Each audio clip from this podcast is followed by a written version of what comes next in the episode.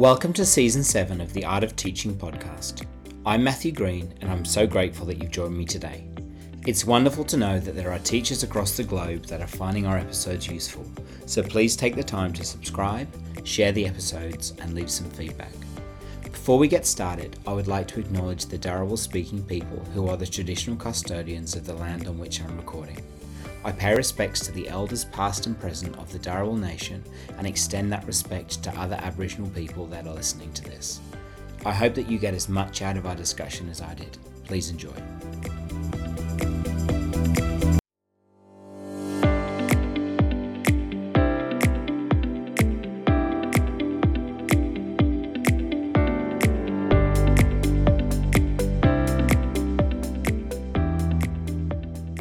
Today I have a special episode for you with a good friend of mine, Daniel Yong.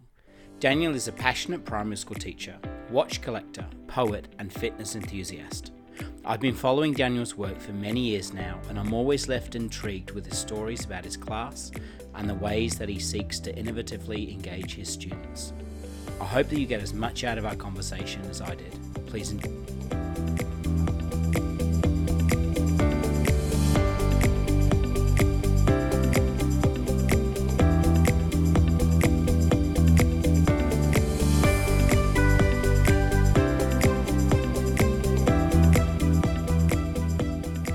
Daniel, welcome to the podcast. Thank you so much for taking the time. How you going? Going good, Matthew. Uh, thanks for inviting me and letting me share my my teaching story and who I am. yeah, no problem, mate. Anytime. I mean, we've uh, known each other for a while, and it's just great to uh, get to have a chat. I mean, until relatively recently, we worked um, in sort of pretty similar area, um, yeah. and so yeah, it's good to uh, catch up uh, catch up uh, online, mate. So, quite possibly the most important question for our conversation what's your coffee order? Oh, my coffee order. It's funny that you mentioned coffee because every every classroom yeah, every classroom that I've worked in within a week my kids know that how the day is going to pan out depends on if Mr. Yong has had his coffee. So it really ranges, man. Um, I, I do love my coffee. I wouldn't say I'm a coffee snob. Some people might label me that, but uh, I yeah. just like a good cup of coffee. Um, normally in the morning I'll have like a um, grounded coffee in my nice. espresso, just nice and black. Um, I like that kind of oily texture, but yeah. apart from that, throughout the day I'll have espressos, maybe maybe a flat white, or I don't know if you've had it, Matthew. It's um, a Vietnamese style of coffee they call it um i'm going to butcher it so i'm not going to going to attempt to say it. We'll just go with vietnamese um, coffee yeah yeah. Vietnamese iced coffee and it's the most strongest thing you'd ever have. Like if you want a real kick drink that man.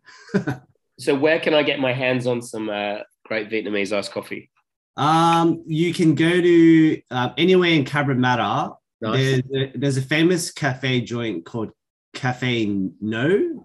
Um, I'm, I'm definitely mispronouncing it. So I, I apologize to every Vietnamese teacher that's listening. Yeah. yeah.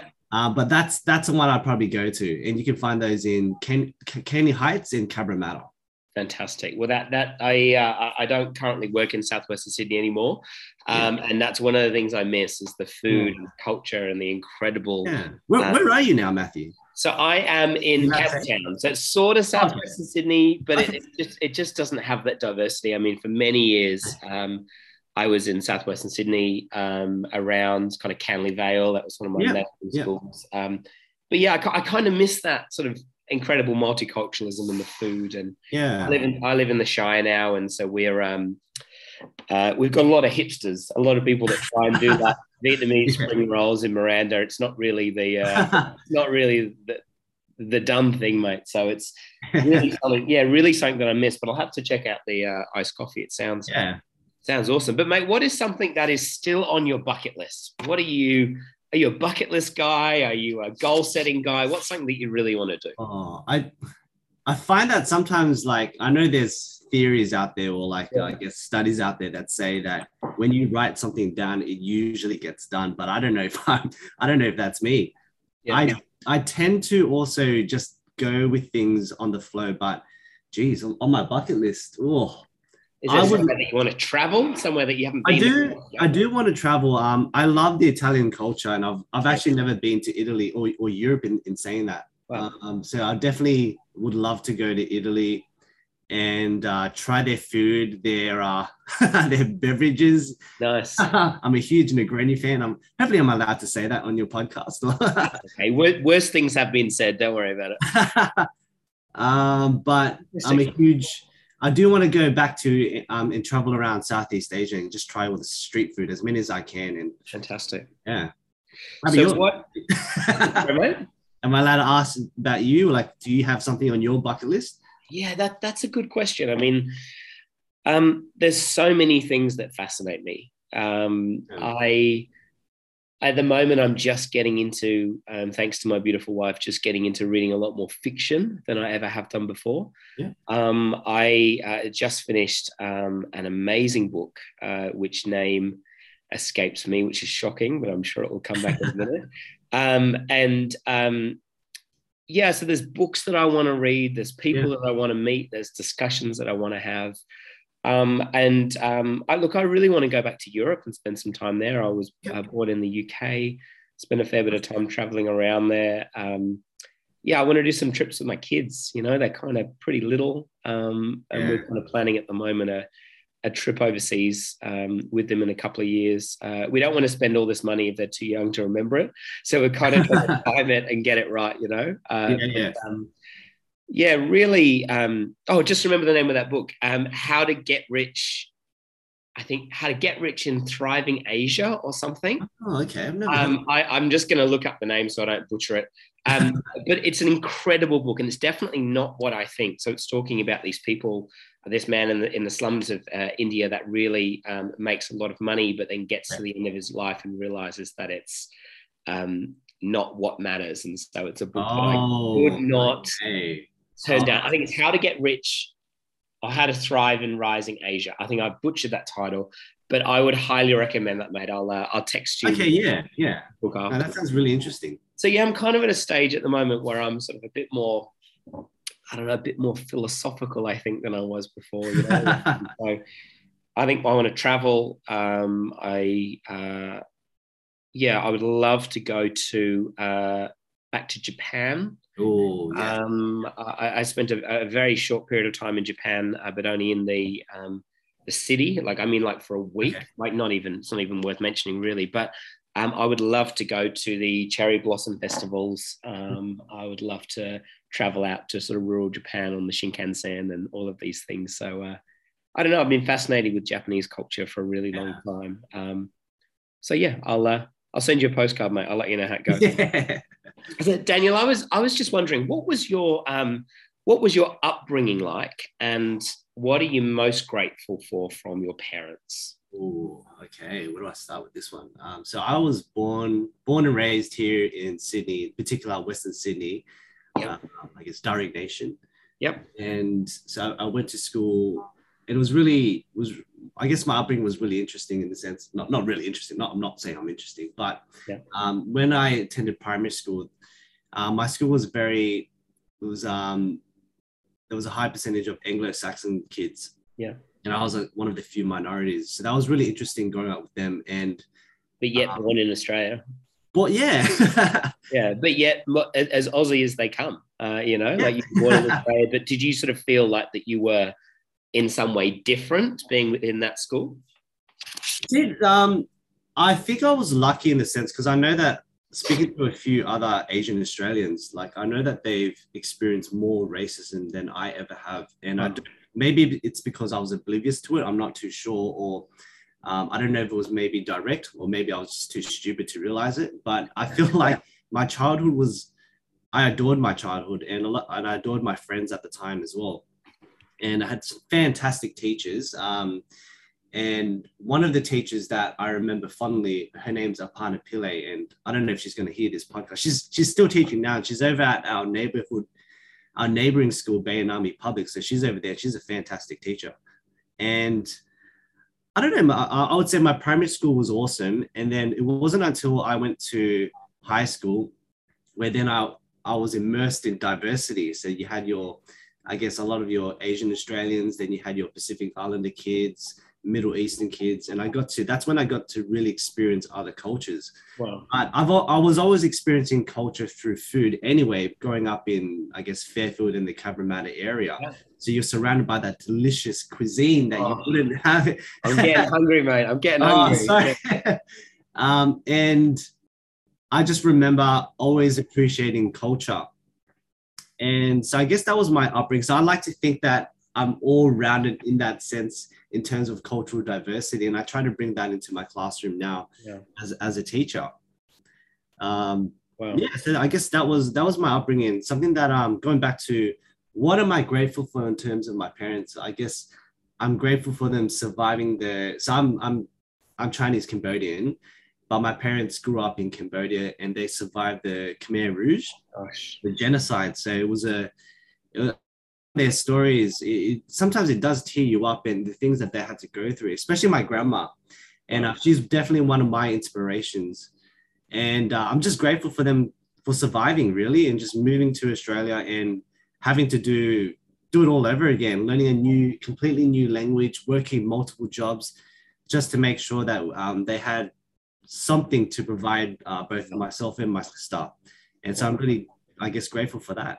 Really Wow. them. that that's so fascinating daniel and there's there's so much in there i mean i uh, for many years worked as the eald uh, teacher in my uh, school uh, in fairfield and I, I i found it so interesting to see how these students many of which were born in australia many of which were not were sort of juggling this kind of dual identity so they had a person not a person they had an identity at school with their friends yeah, yeah. then they also had an additional identity at home and this sort of idea of uh, what the cultural capital that they bring to school and and do you think that has sort of in your experience do you think that has changed the way that you interact with your kids in your class? I mean talk me a little bit about uh, talk to us a little bit about that about how that's maybe had an influence in the way that you teach. Yeah, absolutely. Um, and I think what I what I used to say to the to the kids, especially when I worked in a school with like a rich diversity, is I guess all the schools I have have rich diversity, um, is that everybody in our classroom is special, and not in the cliche kind of corny way, but in saying that if you, I always get the students to look around them and look how different we are. You all come from different um, I guess where your parents come from, different racial backgrounds. So you have when you come to the classroom, you bring different languages, culture, and your personal interests. And I think I like to I like to celebrate those differences with my students and get them to understand Mm. that why would we all want to be the same? That's that's boring. Whereas when I have conversations with you, even as an adult, and I'm talking to you guys as children, I'm still learning something from you and your culture. And uh, celebrate. And every now and then I might bring up the story of, or maybe not necessarily with the students, but with other teachers when we have, I guess, gatherings like PL or whatever. Um, I like to talk about how when I was a kid, going back to what I was talking about in, when I was in primary school, I would sometimes wonder what does it actually mean to be an Australian? And that was always a confusing aspect for me when I was a child, mainly because I guess, especially in the curriculum at the time, you think most of it, I don't remember learning about Aboriginal culture. Yeah. What we would be introduced to, especially in history, wow was James Cook founded Australia. That's, that's all I remember. And and then when you, as you grow up, you think you see things like on Australia Day. Well, being Australian, our culture is barbecue on Australia Day, and getting absolutely trashed with our friends. um, but that's not necessarily the case.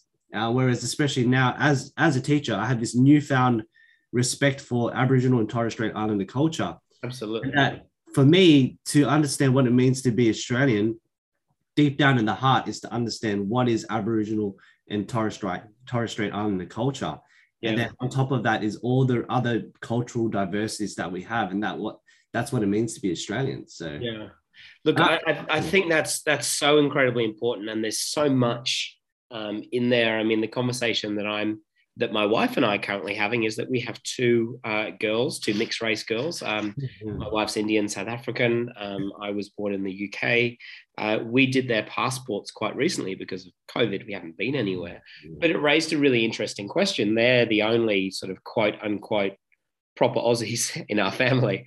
Um, and so, what does that mean? Like, what does that mean to juggle these? And it's not just two identities. It's not just a, an English identity and a whatever that means, yeah. a South a South African, um, Indian South African identity or an Australian identity. It's this constant, I guess, mixtures of, of, of and these reevaluations of what it means to be Australian. And yeah. I sort of quite naively had never thought about that. I mean, I'm a white middle class male. Like, like I, my sort of cultural experience is very different to so many other people.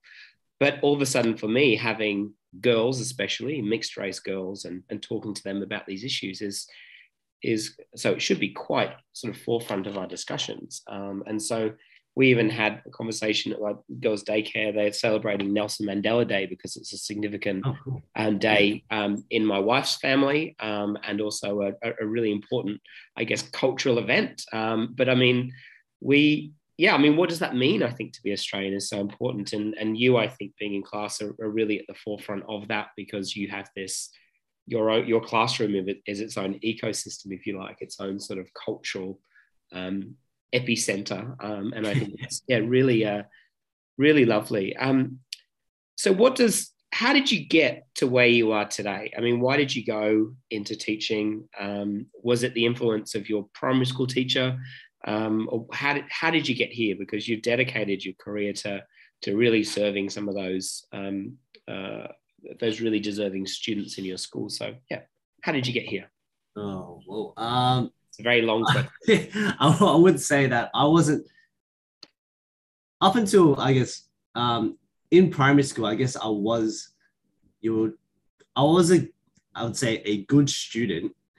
High school started. Um, I just I don't know like up until I would say year eight, I was probably still a good student, but then I started losing I guess the purpose of what does it mean to be a good student, and that kind of got lost because I feel like some of my experiences there weren't so positive in the sense that I was always one of those teenagers that was a little bit lost in life. And I guess growing up with, I guess, your my parents, I wouldn't say that they were typical Asian parents, but they still wanted me to be successful and study hard. But then that's the thing when you, I feel like when you tell young people, oh, study hard and you'll be successful, but how? What does that mean? mm. because especially in this day and age with with these these young kids who have a lot of pressure from their parents to do to be successful or the communities to be successful but but what does that actually mean if i'm going to study hard does that mean that i automatically become a doctor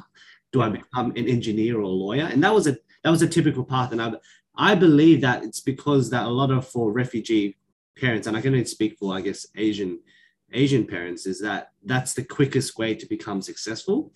And I guess for maybe bragging rights as well for some. Yeah. Um, very cool.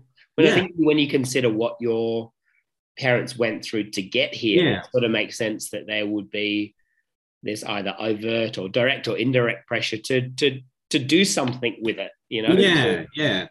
And not that that is necessarily academic, but I think if you it's easier to, to measure academic success, not necessarily. Yeah, that's right. But did you did you experience that? Did I mean, you, did your parents ever put that pressure on you, or, do, or did you sort of feel this sense of I need to do something with this opportunity that I've been given, if you like, to be in Australia? I wish I wish I I wish I was able to to understand what they went through because I actually didn't un- deeply understand the trauma that they suffered until yeah. I was older and having those conversations. So I, w- I wish they did sit me down and talk to me about it. Wow. Um, but the pressure did didn't really come from mom and dad. It came more so from my grandma, who was very yeah. academically driven, and she put that she did put that pressure on me. Um, and I don't think I just had it in me. I didn't, or maybe I did. I don't know, but I'm, but I think I just didn't understand the why. So then I started becoming a bit of a I don't know. I wasn't a troublemaker, but maybe I was like disengaged with a lot of, in terms of the classes that I went through. And I guess I remember one of the, there was one particular teacher that um, I remember who said to me once that um, it, I think we were on camp at the time, and he pulled me aside and said, "Look, if you don't want to do anything with your life, then don't then don't influence the the other kids that do." so this te- this particular teacher played favorites, right? And so I, I remember that even being a young 14, 15 year old kid Yeah. at the time saying to myself, if I was to ever become a teacher, I'm not going to become like you. And I will make sure that uh, all the students that are in front of me, um, I guess, to, to use the department's quote, are known, valued, and cared for. And that's, that's, I think, is really important because I know that sometimes as teachers, we can get a little bit annoyed with certain kids in our class because of the way that they're behaving or or whatever. But sometimes there's always not sometimes there's always a background story to that for why I guess that's our job to try and figure out what's going on here. Yeah. Um, but so I, I didn't I didn't start off with teaching. I I was one of those. I continued my disengagement after school and jumped around to many different courses. I think I started off with um, architecture. Realized quickly realized no, that's not my thing, and then I ditched that and then um, applied to study accounting out of all things. Realized I hate maths. Um, sorry, now I'm going to change that in case Mr. Wu's listening. So it's not that I, I, I was just, it wasn't my thing. I remember sitting down and then the uh, the professor was like showing me, showing us the class some some formula, and I was like, what the hell is going on here, man? And I was like, I realized no, and then did multiple jobs. Uh, I think I was a wedding, I was a wedding performer at one one stage. Right. wasn't really good. Uh, so I don't know why they even hired like me. a singer or a dancer or Uh, no, no, definitely not a dancer. So um, I, I consider myself an average musician, a failed average musician. So I guess a singer, and I, I, I play guitar to accompany the vocals. Um, until I met some friends that um, that were that were teachers or starting to become teachers, and then I think I always had it in me because deep down inside, I always loved helping people, and I think I have a, a very strong empathetic approach to to the people around me. And so I, I think that naturally helps. And so i started venturing into and, that, and by that time i was a little bit older than i guess the typical uni students. I was around maybe 19 20 no how old was i? 20 20 something i don't know. Yeah. uh, maybe mid mid 20s and then i realized that i start, i loved actually loved learning about what teaching actually means and realize wow it's actually not what i thought it is. Wow. you know, delivering content you've got to facilitate things. You've got to you've got to create opportunities for these young people in front of you. You've got to inspire them. Yeah, and i think that's that got me buzzing. And I, that's great. and then that's how that's how i eventually ended up here. Wow, that's really interesting. Um, and I, I think what it what is so wonderful about our profession is one of the many things that's so wonderful is that nothing really goes to waste. Um, and like you've you've sort of right. you had this sort of stint as a an architect or as a as a trainee architect maybe. Uh, very short stint. You, uh, you're a musician and we'll talk about some of the things that you do outside of school as well a little later. Um, but there's all of these different passions and these threads that make up who daniel is um, and it's really interesting that in our job in our profession those things don't go to waste i mean let's talk a little bit about um, some of the things that you do kind of outside, some of the interests that you have outside of school. And I wanted to talk about uh, Grand Seiko. And the reason why I did it because you got um, featured. This is not just a quote, this is a full feature. And I'll put all of the links in the show notes in one of my favorite um, uh, platforms of all time, which is Hodinkee. And I just wanted to quote you, and I want to talk about um, uh, your um, passion for for watches and also this sort of pursuit of improvement. And I quote, one of Daniel's favorite things about Grand Seiko is the brand's never ending pursuit of improvement. And you say it reflects my own personal life in terms of being a teacher. You're always getting your kids to try and say there are ways to improve, never take no for an answer, and never stay comfortable. So, how does your relationship with Grand Seiko uh, influence um, your teaching? And why is it important that we are not only continuing to improve um, but also that we never take no for an answer and never stay comfortable? Ooh, okay. Big question. Yeah i just i remember sacrificing many holidays and to buy my first Grand Seiko watch from Japan. And I want everyone to know that I am not a materialistic person. However, I do appreciate art and I like to approach, I guess, the watch collecting world. I'm more of an enthusiast, but I like to approach it as the way art people collect art. Mm. And um, one of the ways that Grand Seiko inspires me as a brand is um, the whole Japanese philosophy behind what Kaizen means. And what Kaizen means yep. um, is continuous improvement. And I guess in, in our profession, that's something that we should live by or, or perform by in, in the sense that try to be better than yesterday. And I think the, the brand represents that. And it's not just, it shouldn't be just that, like that whole philosophy behind, behind Kaizen and that Grand Seiko approach, um, you can see it in other professions that you need to be able to improve your performance. Otherwise, otherwise the, the competition will, I guess, will out will surpass you. You can think of chefs in the kitchen who run restaurants, especially in Sydney, where it's a huge food scene. If you don't, if you don't continuously try to improve, then your comp, your, your restaurant's not going to survive because you got so many competition out there that's probably offering the same thing that you are but it could be better. Maybe they, there's better produce. Um, so I also like to bring in that approach towards teaching. But I guess in terms of why I do adore the brand Grand Seiko or Seiko in general, is that they're always trying to make their products better. And that's an interesting philosophical approach to, to teaching and what I try to bring into my practice.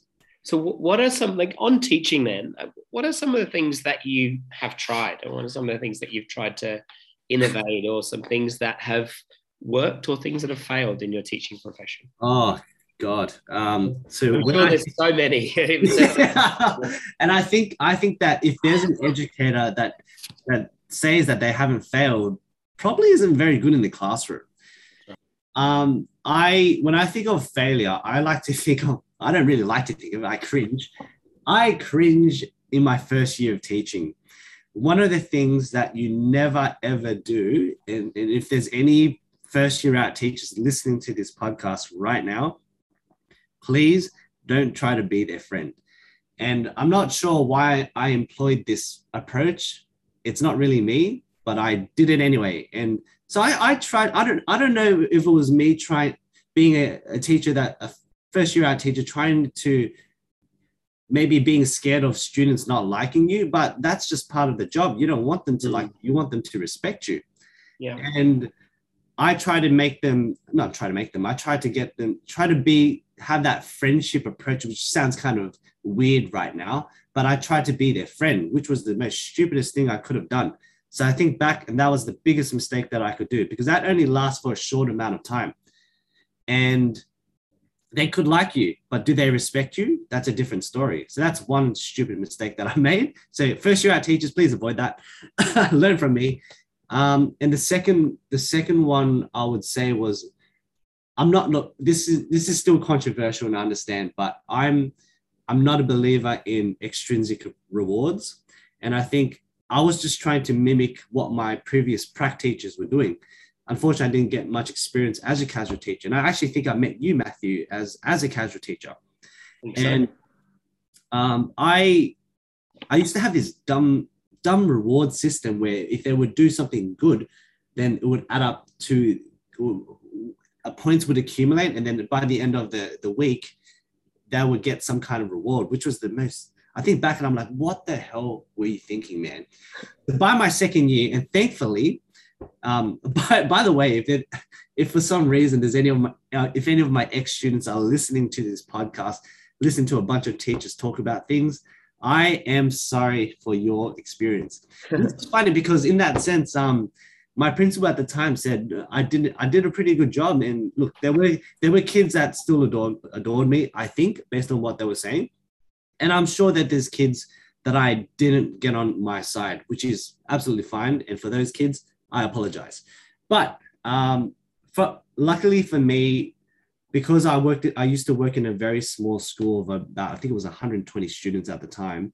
And um, I, I met, the class was a year, years five and six class combined. So I managed to have those year five kids follow me into year six. And so now I had that experience of what not to do under my belt. And how I knew I was doing the right thing in the second year was the kids were saying, "Oh wow, Mr. Yong, you're really different now. You're very you're you're strict, you're firm, but at the same time you're very fair, and we really like you now." That's like, Ooh, so that's a good thing. Yeah. I think um so I would say that's there's I'm sure there's many mistakes that I've that I've that I've made throughout my teaching career, but I would say those two are the most Wow. the things that I remember the most that I burnt deep inside my memory. So don't be their friend because you want you're gonna lose the respect. You want them to respect you. And Yeah. the second thing is for me, I'm not sure about I don't want to bash on any other teaching philosophies out there or approaches, but I think extrinsic rewards are absolute. I'm not gonna swear, so I don't I don't agree with them. I just don't agree with them. These kids should feel good when they've achieved something because there's nothing that makes you feel better when you've learned something, something that you couldn't do before. Yeah. That's addictive. And that's what we want our kids to to feel. So what what are you most um what are you most proud of?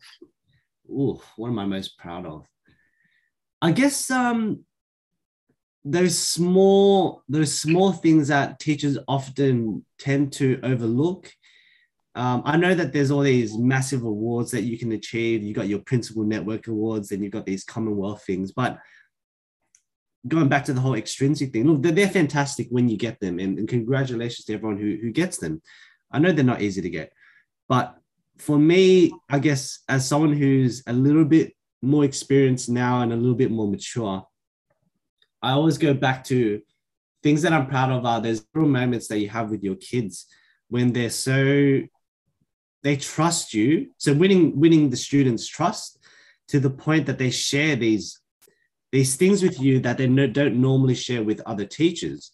Um, but anytime a kid, anytime a learner can't, they struggle with a concept, and it took weeks and weeks of like, and and maybe like conferences that with those with those children. Until they you can see that that that smile on their face and they finally can do it and they tell you mr Yong like thank you so much because i get it now and it's because of you. Yeah. that's that. Talk about a dopamine hit man. That that's that's a that's one of the biggest dopamine hits ever. Yeah. yeah, i would say that's something to be proud of. Great. yeah. I think that's um that that's so important, and I think sometimes we can um, we can introduce all of these new programs and they're Hmm. wonderful and all of this stuff, but I think at the end of the day, um, I love the quote, and I don't know who it's attributed to, but it says that um, people won't remember what you've taught them; they'll remember how you made them feel. Yeah. And I I think about some of my amazing teachers. Um, one of them was Miss uh, Taylor Jones, who I had the privilege of having on the podcast a little while ago. Um, I don't remember what she taught me. I've no idea. no, I, I, I've no idea how she taught me how to read or how she did, how she taught me how to do maths. I have no idea. But I know that every time I went into her class, um, I felt safe and I felt like I was the most important person in the room, um, even though there were 35 other students. And I'm sure everyone felt like that.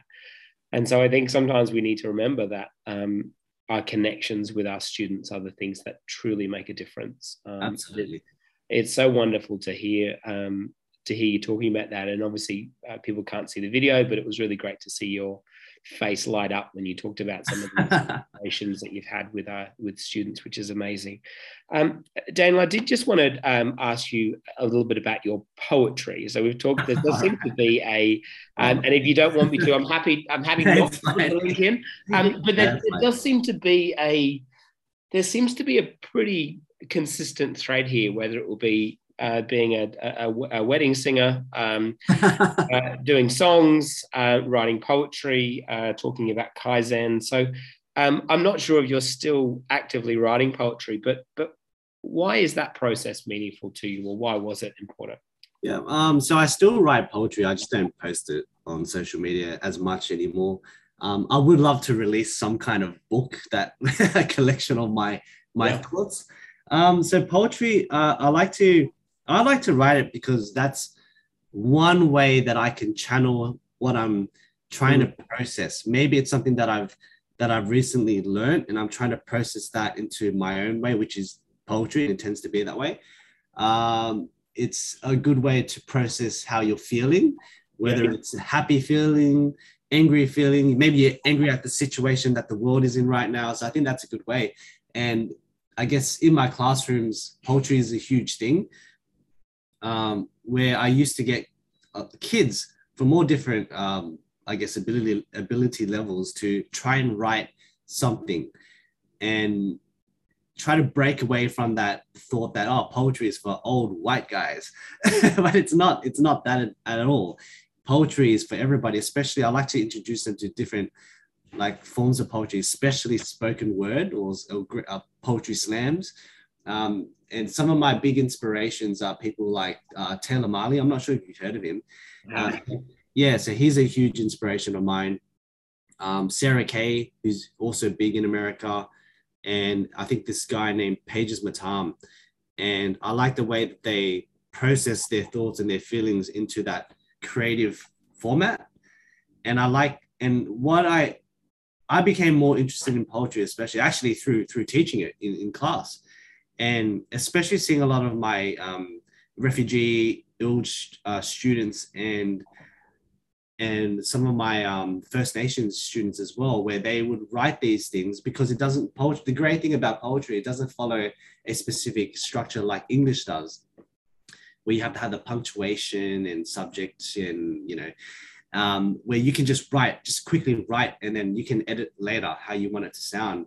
And for me, that's one quick way of processing things. And then um, I like to think that my poetry got has improved since the first one that I wrote and i think that's that's one way and sometimes i like to share it with the students at, at school as well and um but then you never know how it how good it really is because usually your your students are, are very positive.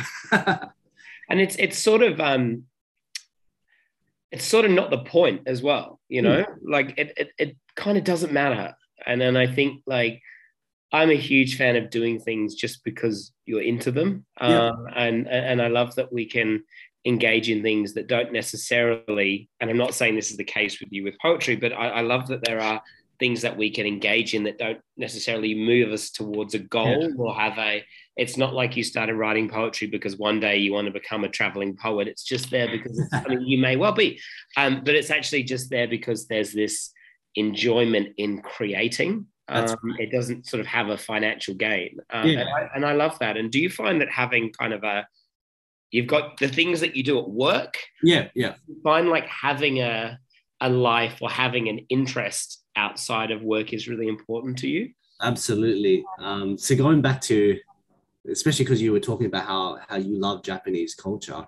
Um, I read somewhere I, I can't remember where I read it from, but it was talking about the um, the Japanese warrior. So I guess the mm-hmm. samurai at the time, and what I read that like I guess a cultured a cultured person, and I think what they were saying was that they shouldn't just be a warrior. They need to have a life outside of I guess being a soldier.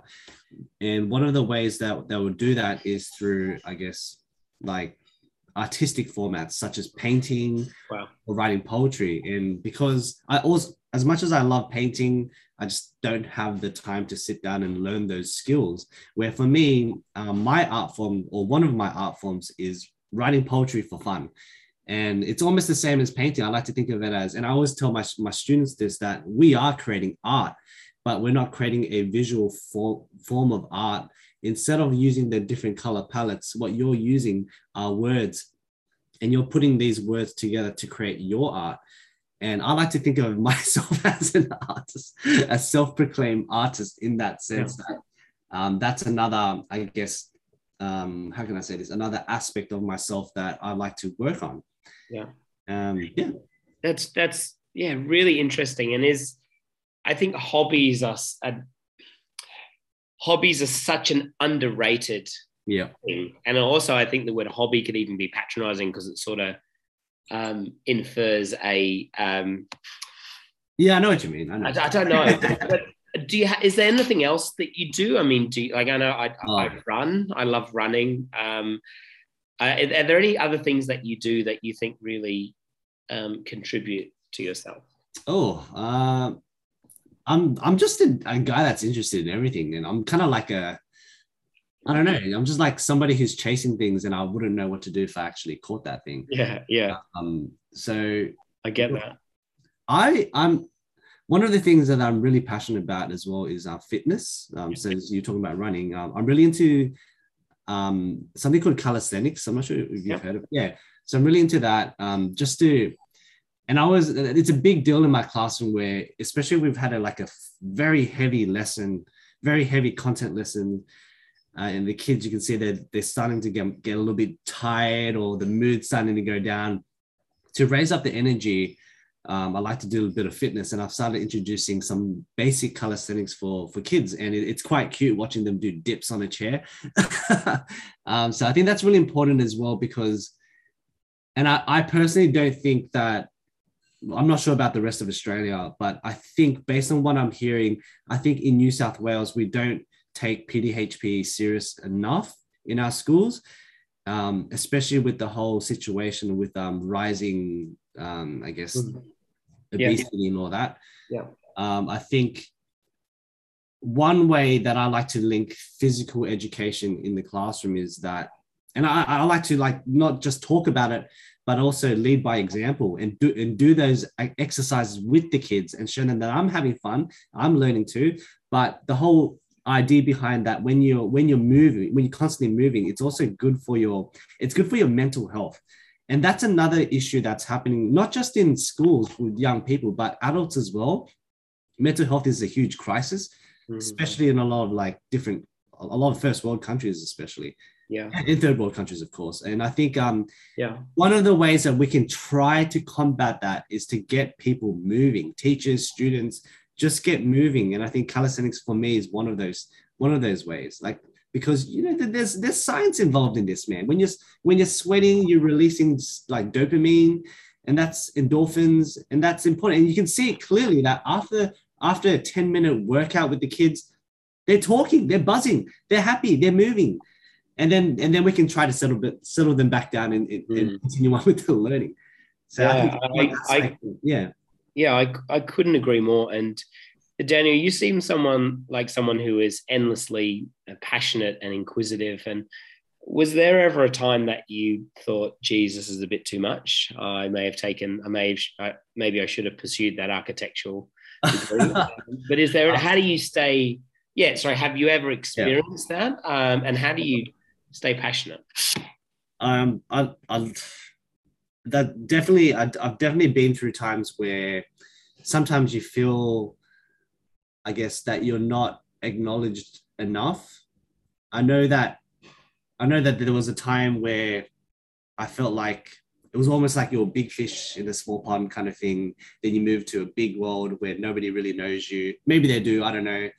And um and that there were times where you feel like oh am i am i in the right profession? Am i getting bored? Is this the reason why i'm feeling like feeling like this? And i think that comes down to the whole idea of who are you which kind who are you surrounding yourself with? And sometimes and i know that there's teachers out there that have been working for 30 years in the same profession and it really does go down to like okay i guess what's the purpose for me being here am I here to chase, I guess, clout? I know that the, the whole edu celebs kind of thing is a, is a thing now. And I've never actually heard of it until I became a teacher. And I say, whoa, is that actually is that actually a thing? Or are we doing this for the right reasons? And that is for by by doing our children right. And so you've got to question yourself with that.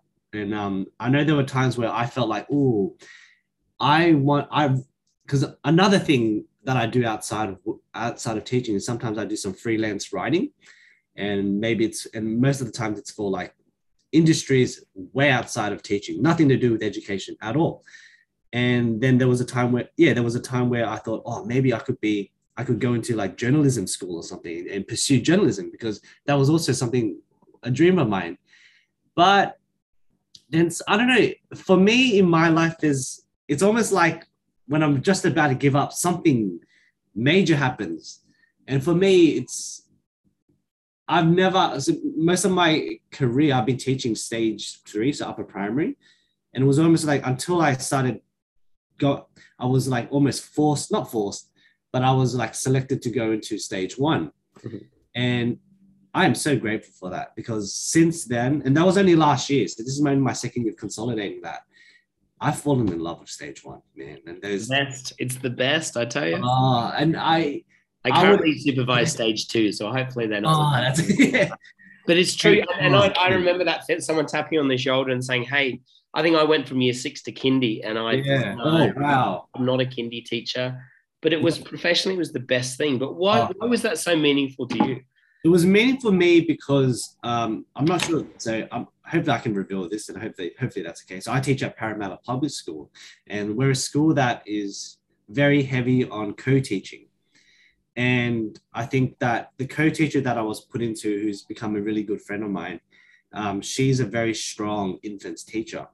And being able to see how she teaches and, and try while learning at the same time allowed me to get better at that. And but but really seeing I was like you, Matthew, where I would say I'm not an infant teacher, I'm a primary teacher. That's where I'm that's where I stand out the most. Mhm. Yeah.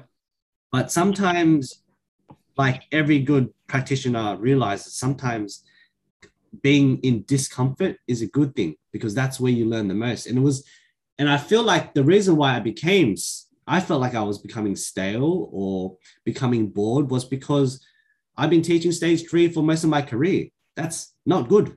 That's not a good thing. You've got to move. And one of the ways to move was to go into infants and see maybe I'm wrong. Maybe I am an infants teacher as well.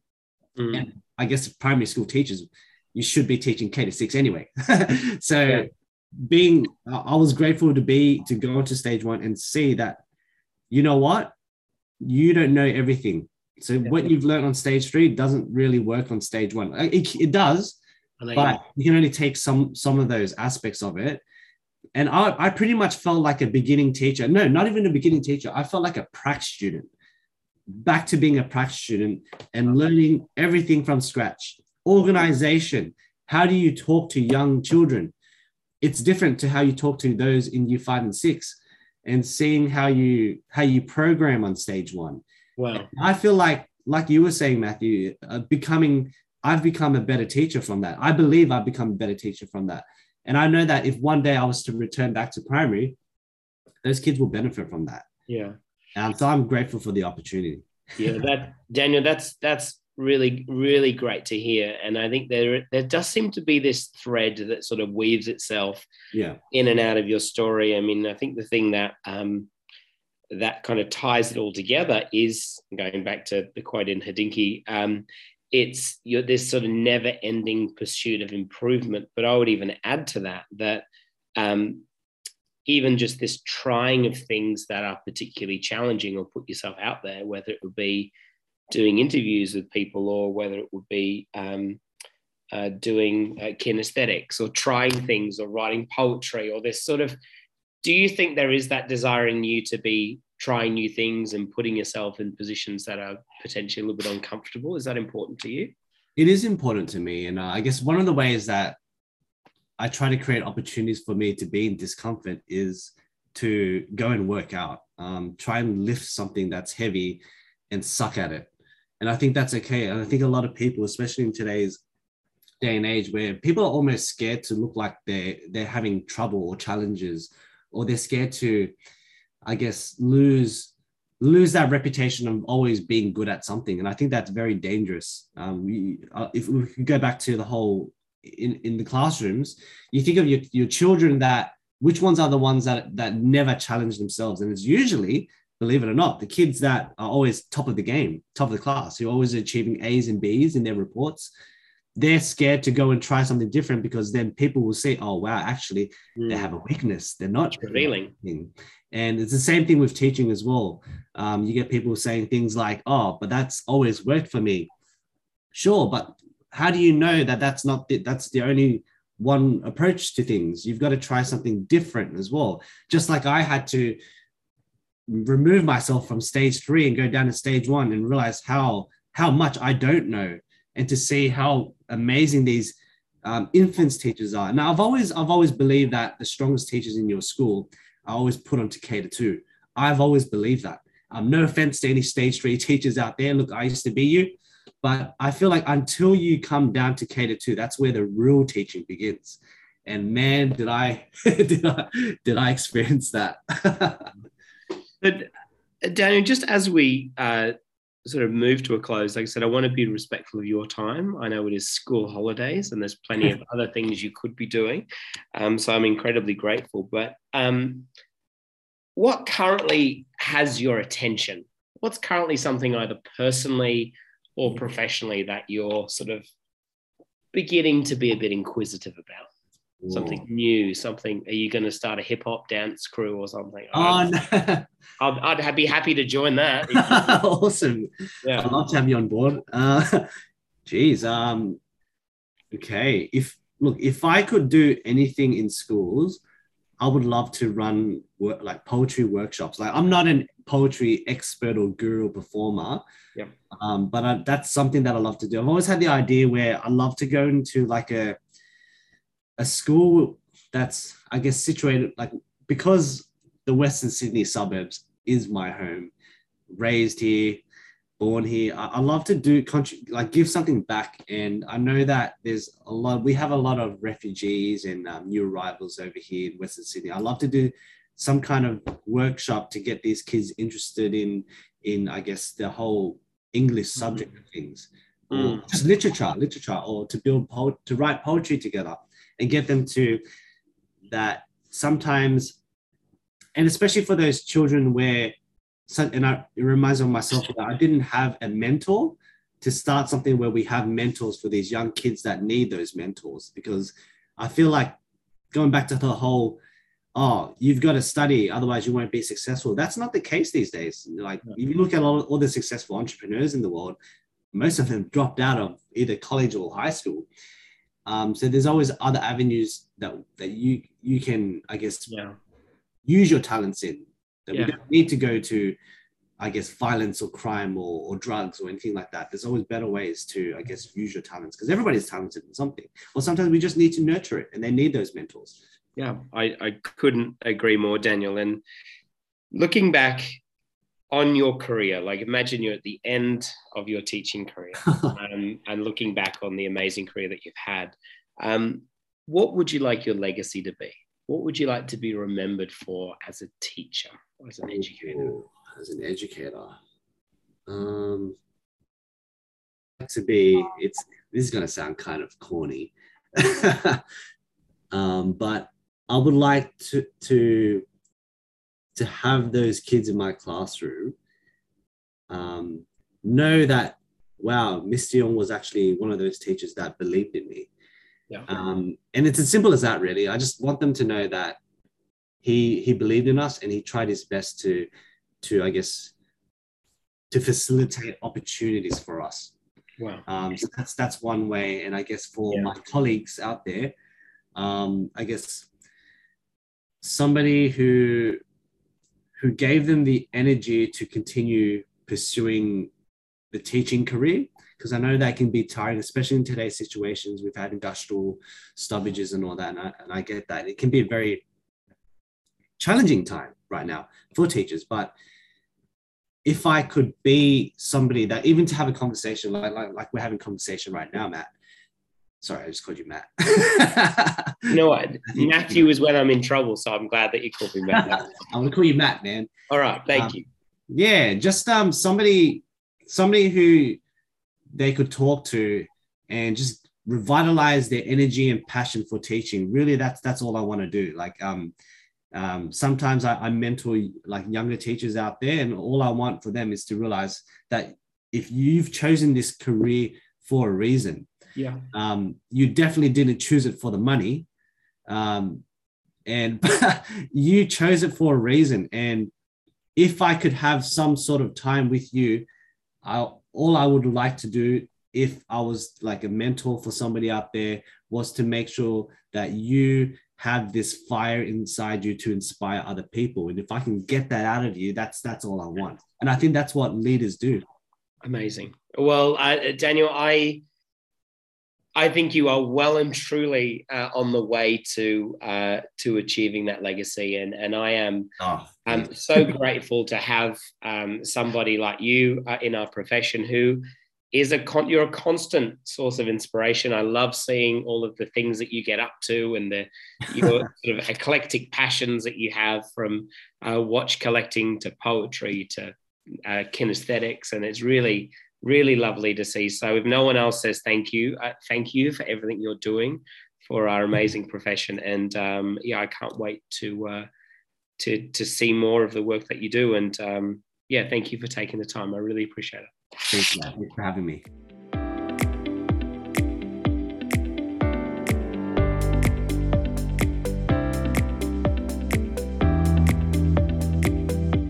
Thank you for taking the time to listen to the Art of Teaching podcast today. I hope that you, like me, got some valuable insights out of our discussions.